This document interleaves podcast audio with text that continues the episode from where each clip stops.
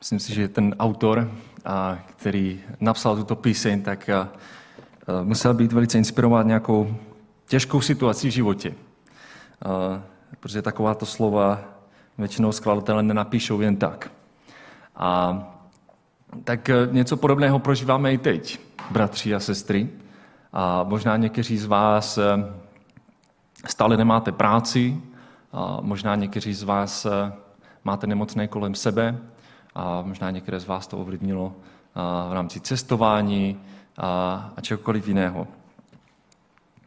A, ale to opravdu všechno strašně smutné, ale já bych vám chtěl něco říct. My jsme zpívali tu píseň na začátek, tu společnou, o té radosti, že? Já si myslím, že bychom měli přestat v těch našich zhromážděních se mračit a být smutní, ale začít se radovat. Protože my máme tolik důvodů k radosti. O hodně víc, než k smutku, k strasti, k negativismu a, a neustálému stěžování si na všechny věci, které se mi staly. Protože víte co? To vám nepomůže. Nepomůže to nikomu a, a já, já naprosto s vámi soucítím, protože uh, taky se dostávám do těch bodů, kdy najednou večer přijdu domů a jsem plný negativismu a, a všechno jde z kopce a, a jsem takový nesvůj, ale je potřeba, abychom si připomínali to, co nás učí a písmo. Jak jsem říkal o Jobovi, a jsme mohli vidět, že řekl, pane, děj se vůle tvá, i když nebudu mít zdraví, i když umřu, i když všichni kolem mě umřou. A, a víte co, ono to všechno potom dopadlo dobře.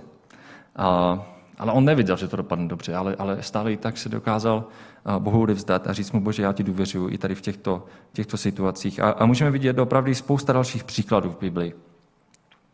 A, a to nejenom ve starém zákoně, ale i, i v novém zákoně, kdy a, to vidíme velice zřetelně u apoštola Pavla, který a, napsal spousta listů a, a ve spousta z nich vidíme uh, různé informace o tom, co prožíval, jaké těžkosti zažíval.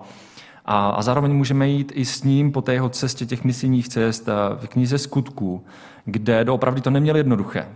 A, že ano, trpěl, a, byl bičován, dokonce kamenován, jednou na to dokonce i umřel. A, ale víte co, on, jemu to bylo jedno. On šel zpátky do toho města tam hlásat evangelium. On by tam, on by tam šel, ať ho, ať ho znova ukamenují.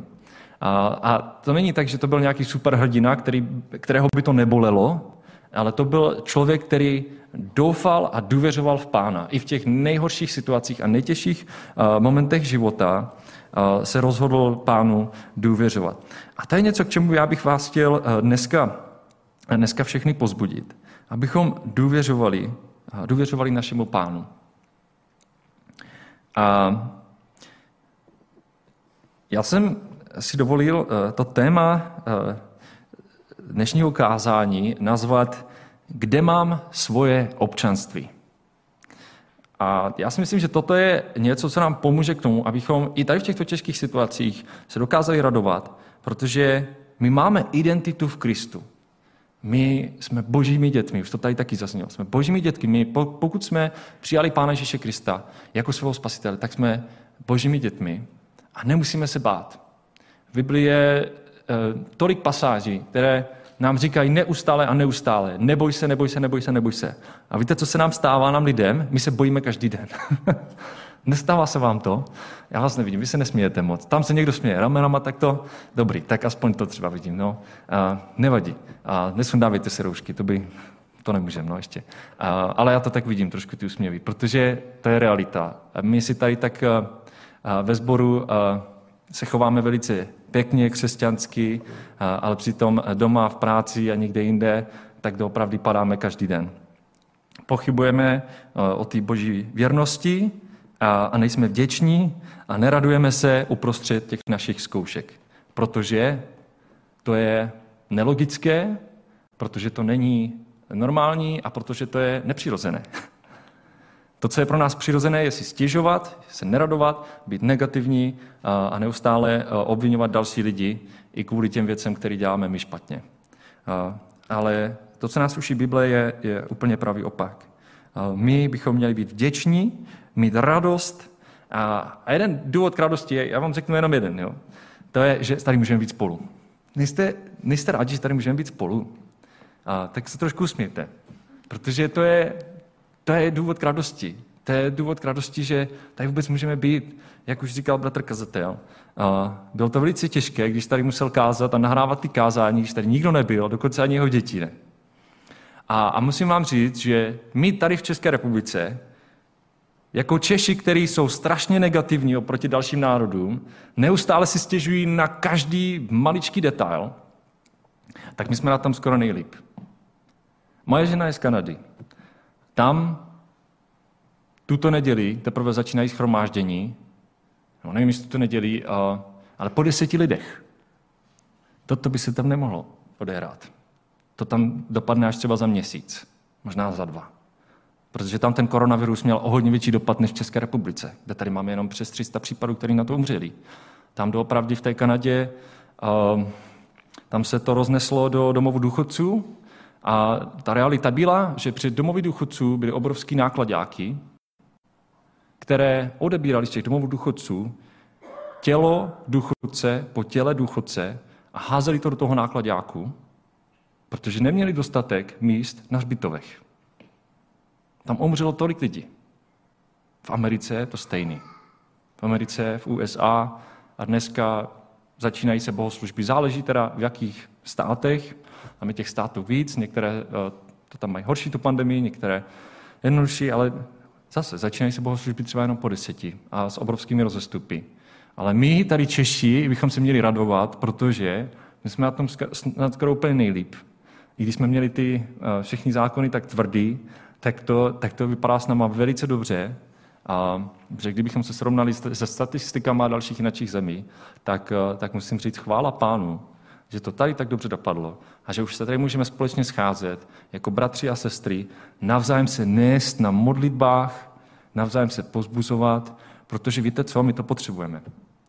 Ano, to není nadarmo napsané v Biblii, abychom nevynechávali zhromáždění a abychom se zhromažďovali společně jako bratři a sestry, protože my potřebujeme jedni druhé, my se potřebujeme navzájem pozbuzovat, my se potřebujeme navzájem napomínat, my potřebujeme společně uctívat našeho pána a, a, a když jsme to nedělali po ty dva měsíce, nebo jsme to dělali jenom před těma našimi obrazovkama, zatímco jsme jedli snídaní, nebo umývali nádobí, nebo nevím, co jste dělali v pyžamu pěkně na gauči, a, tak to není ono. A teď už konečně to může být ono. Když máme ty roušky, ale na to si nestěžujte. Zase, to je ten negativismus. Jo? Buďme vděční, radujme se.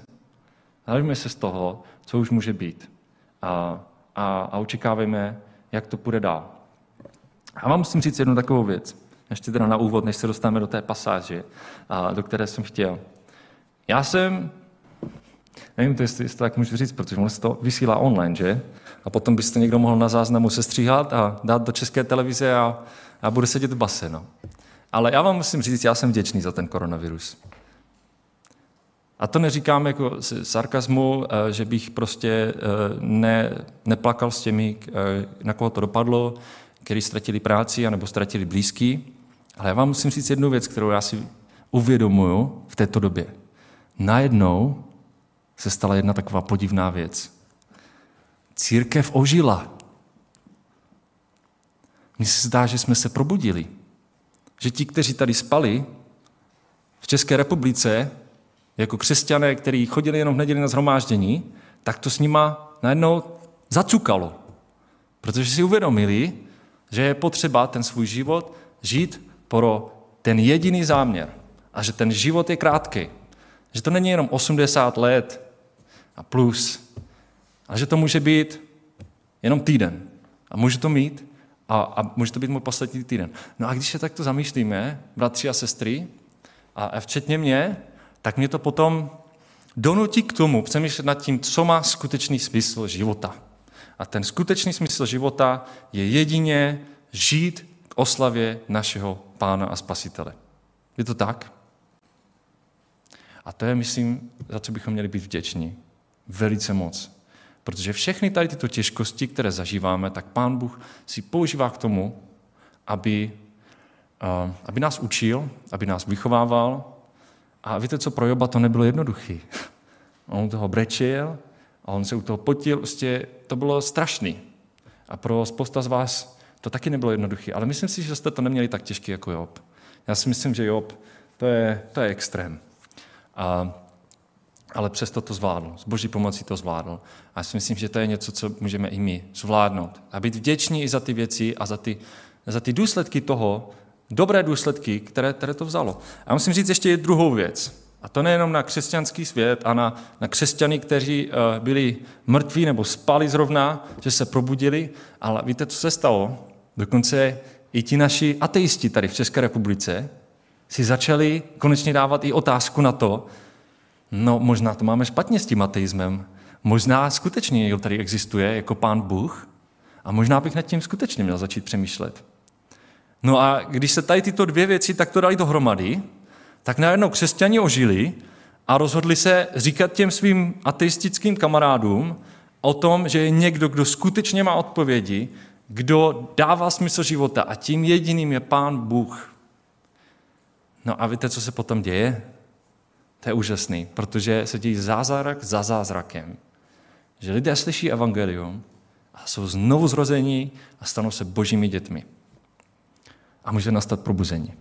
Nevím, jestli jste si možná říkali některé statistiky jako z historie, ale při těch největších katastrofách a, a nemocích během středověku, tak v církvi podle statistik nastávalo probuzení. Tady v Evropě. A já si myslím, že to je něco, co může začít i teď. A, ale musí to začít eh, s každým z nás. Ne s bratrem kazatelem, ne s misionáři, ale s každým jednotlivým křesťanem, který se rozhodne plně se pánu odevzdávat každý den. Nejenom dneska, v neděli ve sboru, ale každý den, každé ráno říct, pane, používej si mě. Důvěřuji ti. Nehledě na to, co se kolem mě děje.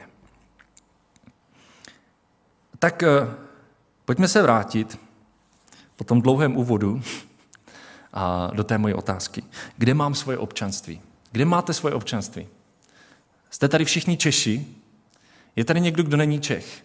Máte někdo občanství, třeba německé? Je tady někdo? Můžete klidně takto mi zakývat. Ano, německé občanství, někdo americké občanství možná. Někdo slovenské občanství tady má, že?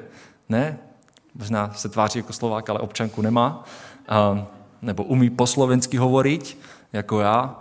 Nebo rusky někdo možná umíte, ale to občanství nemáte teda.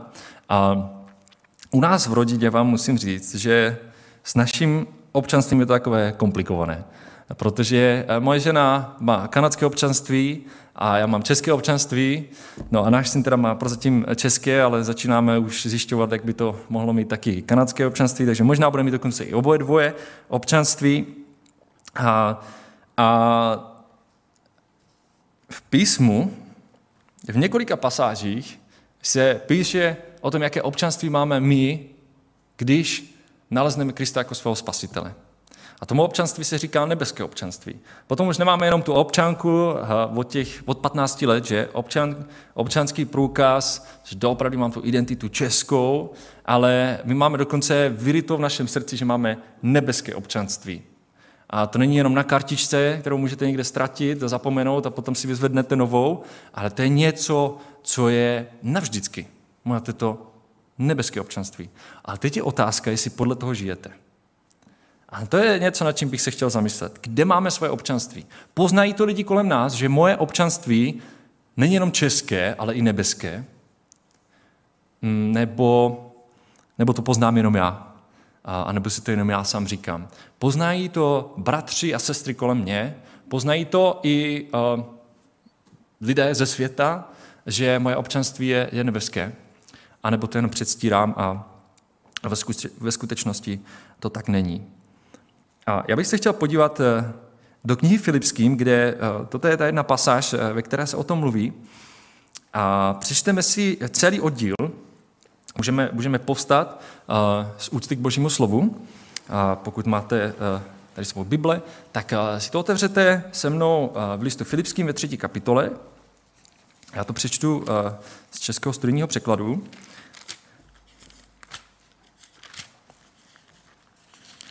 Takže Filipským třetí kapitola a podíváme se od 7. do 14. verše a potom 20. až 21. Ale cokoliv mi bylo ziskem, to jsem pro Krista uznal za ztrátu. A opravdu také pokládám všechno za ztrátu pro nesmírnou vzácnost poznání Krista Ježíše, svého pána. Pro něho jsem se všeho zřekl a pokládám to za odpad, abych získal Krista a byl nalezen v něm, nemají svou spravedlnost, která je ze zákona, ale tu, která je z víry v Krista. Tu spravedlnost, která je z Boha na základě víry. A abych poznal jej a moc jeho vzkříšení i účastného utrpeních. Připodobňuji se jeho smrti, zda bych nějak nedospěl ke vzkříšení z mrtvých. Ne, že bych již toho dosáhl, anebo byl už dokonalý. Usilovně však běžím, abych se opravdu zmocnil toho, k čemu se i mne zmocnil Kristus Ježíš. Bratři, já si nemyslím, že jsem se již toho zmocnil. Jedno však činím, zapomínaje na to, co je za mnou a natahuje se potom, co je přede mnou. Běžím k cíli pro cenu božího povolání vzhůru v Kristu Ježíši. A potom přeskočíme až do 20. verše. Vždyť naše občanství je v nebesích, odkud také dychtivě očekáváme zachránce Pána Ježíše Krista, který přetvoří tělo naší poníženosti ve stejnou podobu těla jeho slávy působením, kterým je mocen si také všecko podmanit.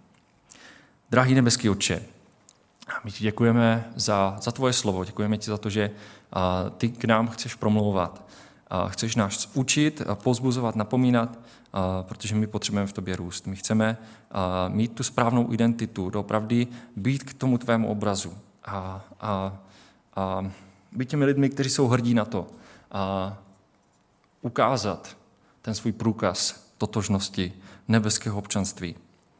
A tak prosím tě, aby si k nám promlouval a aby si nás učil i, i v tento čas, kdy tady jsme spolu a zamýšlíme se nad tvým slovem.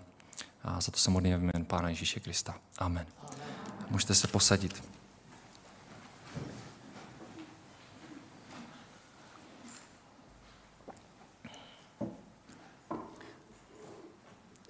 Takže opět, kde mám svoje občanství? Je to moje občanství nebeské, nebo je to moje občanství jenom české, nebo je to moje občanství světské? Čím já definuju svoje občanství? A nebo co má větší prioritu pro mě? Je to nebeské občanství pro mě, má pro mě větší důležitost než to moje české, a, nebo než to moje světské občanství? Chovám se tak, eh, jak po mně chce, chce písmo, eh, jsem doopravdím světlem, jakým, jakým mám být? Když se podíváme eh, opět do toho 20. verše, tak eh, tam vidíme, vždyť naše občanství je v nebesích, odkud také dychtivě očekáváme zachránce Pána Ježíše Krista. A tak jednu takovou velice jednoduchou a praktickou věc, kterou musíme dělat, je se soustředit na to, co nás čeká. I když jsme tam ještě nedorazili, i když tam ještě nejsme, tak my už máme občanský průkaz do toho, abychom v tom nebi byli. A my jsme občané nebe. A, a to je něco, co nám vybudovává určitou identitu a taky zodpovědnost. A zodpovědnost je, abychom doopravdy se chovali tak, jako ti občané. Chovali se jako občané nebe. V jináčí pasáži můžeme najít úplně od samého začátku a v Genesis 1.27, že Pán Bůh nás stvořil ke svému obrazu. Takže my nějakým způsobem eh, se snažíme opravdu být k tomu obrazu samotného Boha. V dalších jiných pasážích tak vidíme, že jsme božími dětmi. To je, to je něco, co je tím naším občanstvím. A vidíme to v Janovi, první kapitole 12. verši, nebo, nebo zase opět v první Janovém listu 3, 1 až 2. A také sice tady není pojem boží děti, ale to se v tom velice vztahuje. V listu efeským, když se, když se tam podíváte se mnou, to je e, list před tím filipským, tak jenom pár stránek předtím, podívejte se do první kapitoly, kde v těch několika verších se mluví o té naší identitě, o tom, kým jsme a že jsme tedy těmi božími dětmi. A ve třetím verši se píše požehnaný Bůh a Otec našeho Pána Ježíše Krista, který nám požehnal veškerým duchovním požehnáním v nebeských věcech v Kristu. On si nás v něm vybral před založením světa, abychom byli svatí a bezposkvrny před jeho tváří v lásce. Když nás podle zalíbení své vůle předurčil sobě k synovství skrze Ježíše Krista. A, takže Pán Bůh nás předurčil k sobě, sobě k synovství. A to slovo předurčil v našich překladech znamená slovo adoptoval. My tady v České republice víme, co to jsou adopce, jak adopce fungují. Podobně i v 11. verši, zase když se mluví o předurčení, tak, tak je to úplně to stejné. Že pán Bůh se rozhodl, abychom se mohli stát dědici veškerého toho dědictví, které pro nás má připravené. Protože v ten moment, kdy jsme přijmuli Ježíše Krista jako svého spasitele, uvěřili jsme v to, co pro nás On udělal. Uvěřili jsme v to, že za nás zemřel na kříži, byl pohřben, vstal z mrtvých třetího dne. Um, tak v ten moment jsme byli adoptovaní do jeho rodiny. A to, co, toto je velice zajímavý obraz. A, a myslím si, že je pro nás velice těžko pochopitelný. Pro mě teda nesmírně. Já jsem eh, si tady tento obraz eh, začal trošku více uvědomovat, co to skutečně znamená od té doby, kdy jsme adoptovali našeho syna, Samika, do naší rodiny. A musím vám říct, že to je, to je něco velice speciálního. Vy totiž adoptujete dítě, které se stane vaším. Není to sice biologické, ale je to vaše dítě. A to je něco, co se stalo v ten moment, kdy jste uvěřili v Pána Ježíše Krista. Vy jste byli adoptovaní do boží rodiny. To je privilegium, to je výsada. To není jenom, tak to mám odškrtlý, protože jsem začal chodit do sboru od malička a rodiče mě sem vedli. Toto je obrovská výsada, protože v ten moment, kdy jste byli adoptovaní, tak jste získali úplně všechno. Získali jste všechno dědictví. Přečtěte si ten, tu první kapitolu Efeským, druhou kapitolu. A víte, co to je dědictví? My tady v České republice zase tak, teda aspoň v naší rodině, my to zase tak moc neřešíme, ale, ale třeba v Kanadě se to velice řeší. Tam jsou obrovská dědictví, která dostáváte po svých rodičích. Já jsem byl úplně v šoku, když jsem to zjistil. Jaké třeba možná dědictví dostaneme, ale to je jedno. To jsem si říkal, no teda, to jsem teda ještě si nikdy nepředstavoval, že tady to, to, proto jsem si nebral Elise, jako jo. Častokrát lidi si říkají, no, ty jsi bral Kanaděnku, protože, že jo. Já říkám, to teda ne, jako, já jsem si to ani neuvědomil. A, ale ty dědictví jsou obrovská, jo. Tím, že vy jste v té rodině, no a já ani nejsem biologický, já jsem se jenom přiženil, jo. A teď najednou taková dědictví. A už se o tom začínáme bavit. A já si říkám, teda to je neuvěřitelný. A teď je, pán Bůh má úplně stejný záměr. A to není jenom dědictví, že dostanete nějaký mění, penízky, eh, koloběžku, auto, nebo třeba dům, pozemek. Eh, my, my dostaneme v nebi toho hodně. A ani si to nedokážeme představit, co to všechno je. Eh, asi ta, to největší privilegium, že že nejsme v zatracení, protože to je to, co si zasloužíme, bratři a sestry. My jenom díky milosti toho, že Pán Ježíš Kristus sem přišel a zemřel za nás na našem místě. My bychom, i kdybychom se snažili sebe víc, a i kdybychom si takto dali hřeby do, do rukou a byli tam na místo Ježíše, tak bychom za ty svoje hříchy nedokázali vytrpět dostatek, abychom byli v nebi. Prostě tak to nejde. Jo? To musel udělat Bůh sám, který se rozhodl za každého z vás zemřít. A to je obrovská výsada. On se rozhodl dát úplně všechno. Pro tebe, pro mě, za mě, dát dokonce svůj život. No a k tomu jsou ještě i ty bonusy. A o tom se teď bavíme. Dokonce máte i dědictví. Obrovské dědictví. Protože vy jste v ten moment byli adoptovaní do boží rodiny. A to vám musím říct, že jste si to nezasloužili. Ani já jsem si to nezasloužil. Já si vzpomínám na ten moment, kdy jsme oficiálně adoptovali Samika a musím vám říct, že to bylo velice zajímavé. Eh, kdyby ta soudkyně eh, rozhodovala podle toho, jestli si to ten den zasloužil, tak si to nezasloužil rozhodně, protože jsme byli u soudu a on se tam choval jako opice. Dopravdy, eh, on se nechtěl držet, jemu, jemu už bylo 11 měsíců a my jsme ho měli vlastně od narození, ale, ale vlastně tam to probíhá všechno velice zdlouhavě a máte těch pár jednání soudů a potom se dochází vlastně k tomu finálnímu soudu, kdy eh, ta soudkyně to teda odklepne nebo to neodklepne. A bylo to hodně, Hodně silný ten zážitek. Kdy já jsem tam byl s manželkou, byli jsme tam s naším synem, teda ještě ne jako odklepnutým, ale my jsme ho brali jako našeho syna. A, a teď, a teď on se tam choval strašně, teda no. Jako, my jsme se za něho styděli, jsem si říkal, no tak snad ta soudkyně jako nebude jednat kvůli tomu, že tam řve a tak, ale a naštěstí ne. A odklepla to, že teda bude adoptován do rodiny Halíkových. Se všema dobrýma věcma, u nás teda je to i s těma chybama a špatnýma věcma, který teda zdědí. Možná zdědí i nějaký majetek, to teda nevím ještě, uvidíme. A jestli si to zaslouží. A, ale víte co, s Pánem Bohem je to úplně jiný. Vy nezdědíte od Pána Boha žádné chyby, žádné hříchy, žádné špatné věci. A dokonce od Pána Boha zdědíme jenom ty dobrý. Ale musíme se na to počkat. Ten čas ještě nepřišel.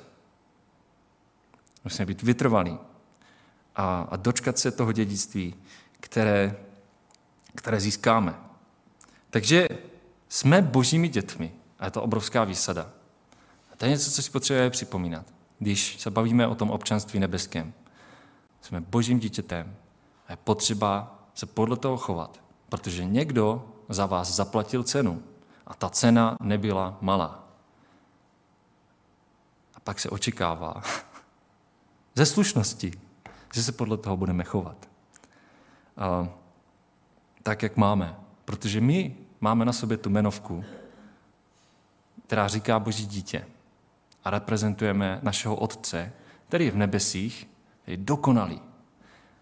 To je obrovská výsada a zároveň to je hodně silný kafe.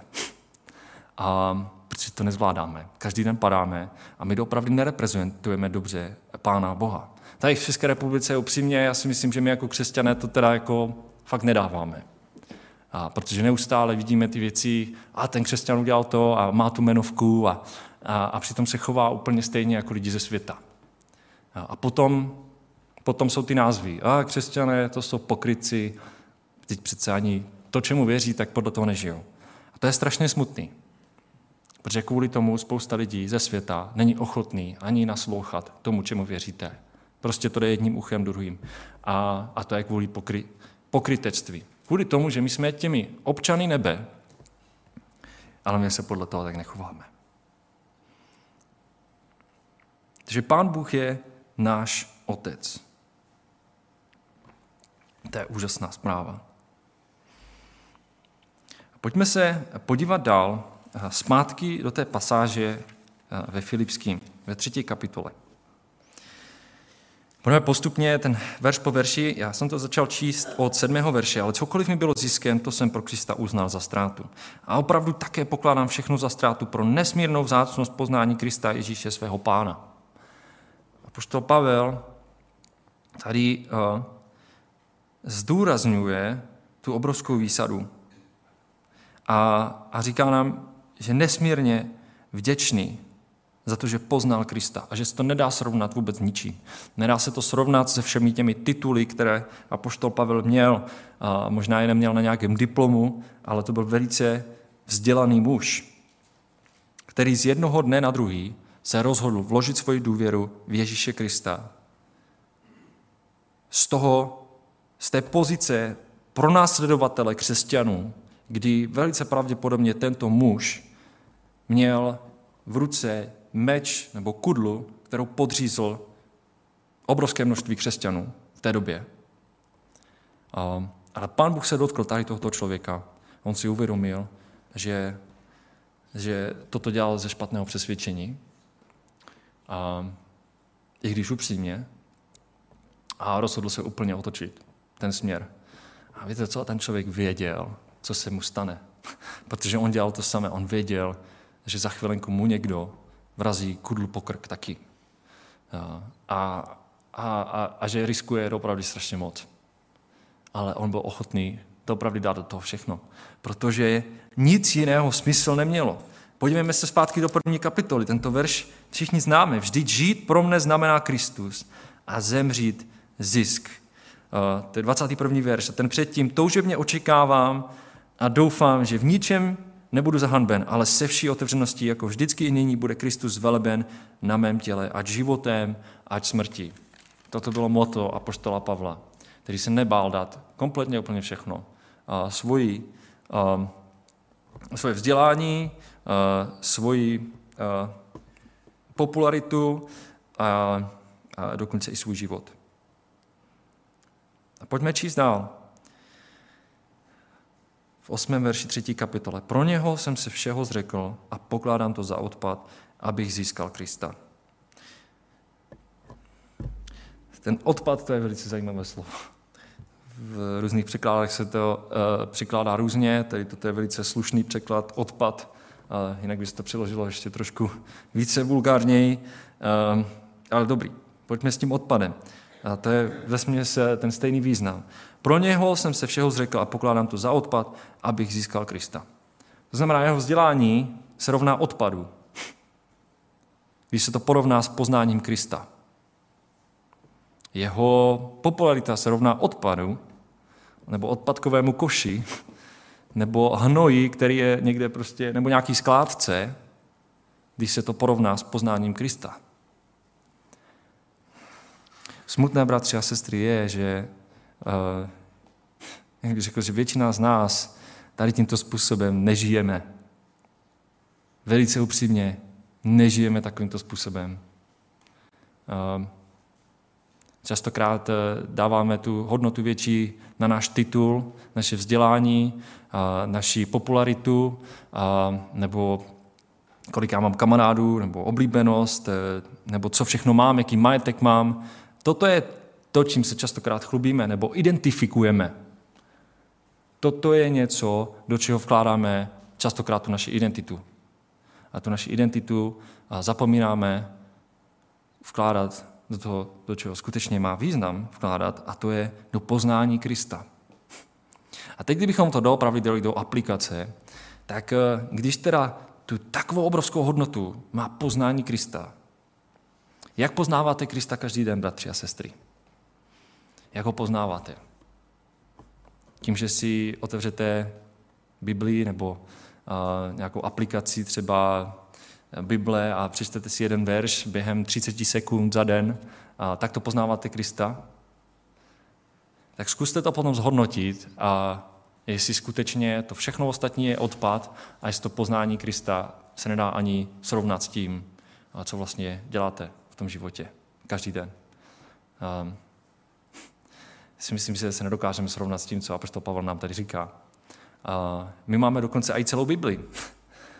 Já už teda mám takovou potrhanou, ani jsem to tady nechtěl ukazovat, ale víte, co já vám to ukážu, mě to tady skoro rozpadne, ale to je taková moje oblíbená Bible, protože já tam mám všechny ty svoje poznámky a poznáváte Krista každý den. A nebo si říkáte, že jo, budu od zítřka, a potom tam ten budíček jakoby zase posunete dál a, a nevstanete. A, a nebo si řekne, no ale každý večer to uděláme, ale tak to už prostě, to už jsou seriály v televizi přece, zprávy, to nejde, teď, teď přece, jak já budu to si otvírat Bibli, teď, přece to není zajímavý, není moderní.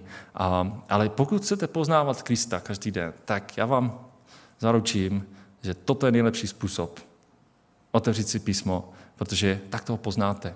Aha, protože se vám to úplně otevře a ukáže, kým Kristus je, kým je náš Pán Bůh a jak nás to může formovat, být těmi stejnými. A já si dovolím pokračovat dál, protože a, Apoštol Pavel to tak to velice pěkně poskládal v těch verších. A, a já, já nerad ty verše tak jakoby přeskládávám, přehazuju. Opravdu ten list filipským je perfektní list, já ho mám strašně rád. A prostě Pavel, víte, on, jak už jsem říkal na začátku, tak prožíval ty různá utrpení. V první kapitole 7. verši tak můžeme vidět, že on vlastně byl eh, ve vězení. Eh, možná v poutech, ano, tam je to takto napsané. A, a on i přesto, že byl ve vězení, tak v tomto listu píše o radosti jako nikde jinde. Říká, radujte se neustále, radujte se, radujte se. Kolikrát vám to opakovat? A to má takový pouta vedle sebe a ještě vojáky a, a usmívá se tam. Jo. A když se podíváme na to, kde ten zbor vlastně byl, tak si musíme uvědomit, že on začínal vlastně ve velice těžkých situacích. Tam apoštol Pavel ve, ve skutcích apoštolů, tak když on byl v těch Filipách, tak tam byl zrovna ve vězení, v kládě, po, po tom, co tam zbyšovali. Ten byl ten žalár, žalářník, který ho tam takto hlídal. No a najednou on začal zpívat, chválit, uctívat pána. Pak tam přišlo to zemětřesení, že jo. Takže vidíme u toho apoštola Pavla, že toto není jenom něco, co napsal ostatním manuál toho, jak se má křesťan chovat, ale on se taky choval. On i dokonce ve vězení, když byl zbičovaný, tak chválil pána. Radostně žil, protože věděl, že může pánu důvěřovat ať životem, či smrtí. A tady pokračuje dál. Pokračuje a byl, eh, pojďme to přečíst ještě od toho 8. verše, pro něho jsem se všeho zřekl a pokládám za odpad, aby získal Krista a byl nalezen v něm, nemá svou spravedlnost, která je ze zákona, ale tu, která je z víry v Krista. Tu spravedlnost, která je z Boha na základě víry, abych poznal jej a moc jeho vzkříšení obrovskou moc. Pán Bůh má obrovskou moc. A vzkřísil Pána Ježíše Krista. To je něco neuvěřitelného. To se neděje. A, a pokračuje i účast na jeho utrpeních. Připodobňuji si jeho smrti, což rozhodně není jednoduché, zda bych nějak nedospěl ke vzkříšení z mrtvých. A teď poslouchejme. Ne, že bych již toho dosáhl, a nebo byl už dokonalý. Když apostol Pavel tady doopravdy i potvrzuje to, že to nebyl nějaký svatoušek. Že nebyl člověk, který byl perfektní, dokonalý, bez jakýchkoliv hříchů, bez jakýchkoliv chyb. On opravdu říká, že on se snaží toho dosáhnout, ale ne, není dokonalý, ale usilovně běží. To je velice vynikající ilustrace, kterou vidíme v písmu dokola a dokola. Běží, běžím ten závod v Židům ve 12. kapitole běžím s vytrvalostí běh. Všechny ty uh, věci, které by mě zatěžovaly, dávám pryč. Upřeně s pohledem na Ježíše. Židům 12, 1 a 2. A tady je něco podobného.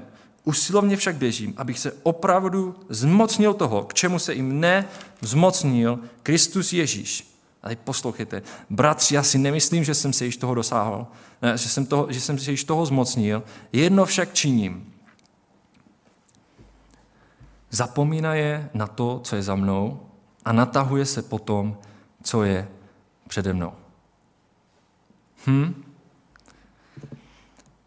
Přemýšlíte nad apoštolem Pavlem, co on zažil a co udělal. A já, když takhle tím přemýšlím, já si myslím, že i ten apoštol Pavel někdy bojoval s tím svým černým svědomím. že ty věci, které udělal, tak, eh, tak ho někdy docela dost trápili a bičovali. Protože víte co, a my možná, že jo, poprosíme Pána za odpuštění těch věcí, které uděláme, ale ďábel vám to tak neustále připomíná, i když vám je odpuštěno, neustále, každý den. A ty jsi udělal to, a ty si zasloužíš to, prostě to bys nikdy neměl dělat. A poštol Pavel, jak už jsem říkal, tak pronásledoval křesťany. A on velice pravděpodobně šel potom i do těch sborů sloužit jako kázající, jako misionář a možná, víte co, i v tom zhromáždění byl nějaký věřící, který mu zabil jeho manželku, nebo manžela, nebo příbuznýho. To je, já nedokážu, jak se tady, já nedokážu představit, jak se tady s tímto dokázal apoštol Pavel poprat. Kdy najednou z toho vraha se stal člověk, který hlásá evangeliu a je ochotný se nechal zabít. A já si myslím, že toto pro něho bylo hodně těžké, protože já se nedokážu představit, že by mu to lidé jako jen tak jednoduše odpustili. A spousta lidí mu nedověřovali, zvláště v té, té rané službě. On odešel vlastně tam od toho kraje a, a začal jezdit do těch různých e, končín. A právě proto se dostali do té krajiny těch Filipských a tam vlastně rozvíjel svoji službu. Ale on nám dává takový velice dobrý příklad. Zapomínají na to, co je za mnou a natahuje se potom, co je přede mnou. Protože víte, co ono to nedává smysl. Jsem babrat v tom, co jste jednou udělali. A, a, a že z toho máte černý svědomí, protože to, není, to nevede k ničemu dobrému. A Boží slovo říká, vyznej svoje hříchy a Pán Bůh je věrný a On odpouští. A tak bratři a sestry, pokud se trápíte kvůli něčemu, co jste udělali někdy v minulosti, a už jste to vyznali Kristu, tak to zahoďte. Nepřipomínejte si to. Nežijte v té minulosti. Vám to nepomůže, ani to nebude pomáhat nikomu jinému. Samozřejmě Budete s tím žít až do konce svého života, kdy ty jizvy vás budou bolet, ale nemusíte se tím trápit. Protože pán vám odpustil. A stejně jako odpustili apoštolovi Pavlovi ty věci, které dělal. A on nám ukazuje příklad toho, co udělal. Že se natahoval po tom, co je přede mnou. Běžím k cíli pro cenu božího povolání vzhůru v Kristu Ježíši. Zapomenul na to, co se stalo. Už to jednou bylo odpuštěno, tak není důvod si to připomínat. Ale je důležité se postavit a začít žít, jak mám. A tak to je, to je i ten závěr, který bych chtěl říct. A popřát každému z nás. To naše občanství je nebeské. A možná jsme se tak podle toho nechovali. Možná jsme se tak podle toho nikdy nechovali. Možná jsme se takto chovali, ale teď třeba během té doby koronaviru, tak jsme začali pochybovat a, a spíš, jsme, spíš jsme se stali těmi lidmi, kteří si stěžovali na všechno, než byli vděční. A, a nebo se trápíte možná tou svojí minulostí a přemýšlíte nad tím, co jste kdy udělali a, a, a je potřeba na to zapomenout, bratři a sestry. Jak se tady píše, a který Apoštol Pavel nám, eh, nám zdůrazňuje. To opravdu pán je věrný. A bych chtěl zakončit eh, tímto veršem, který je úplně na začátku, hned jak začíná ten list.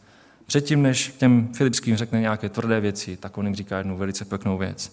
A to je v šestém verši první kapitole. Jsem si jist právě tím, že ten, který ve vás začal dobré dílo, dovede je až do dne Krista Ježíše. Tak bratři a sestry, buďme světlem, Ehm, já bych přál každému z vás, abyste se každý den rozhodovali žít pro Krista. Využijte těch situací, které teď máte. Nikdy jindy je nebudete mít znova. Zvláště teď v této době, po té koronavirové atmosféře, kdy vaši sousedi, vaši známí, vaši přátelé, kamarádi, kteří neznají Krista, jsou připraveni na to, abyste jim řekli o ten naději, kterou máte v Kristu. A i když nejsou připraveni, vy musíte být připraveni. Protože to je něco, k čemu nás povolává Pán.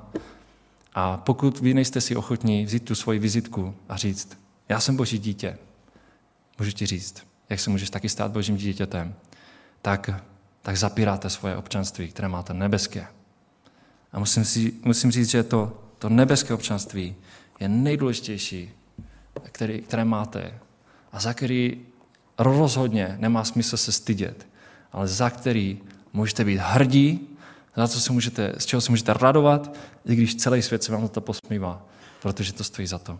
Tak pojďme se pomodlit ještě na závěr. Drahý pane Bože, my ti děkujeme za toto připomenutí od Apoštola Pavla. Tak je to, je to výzva, je to, je to výsada, a není to jednoduchý.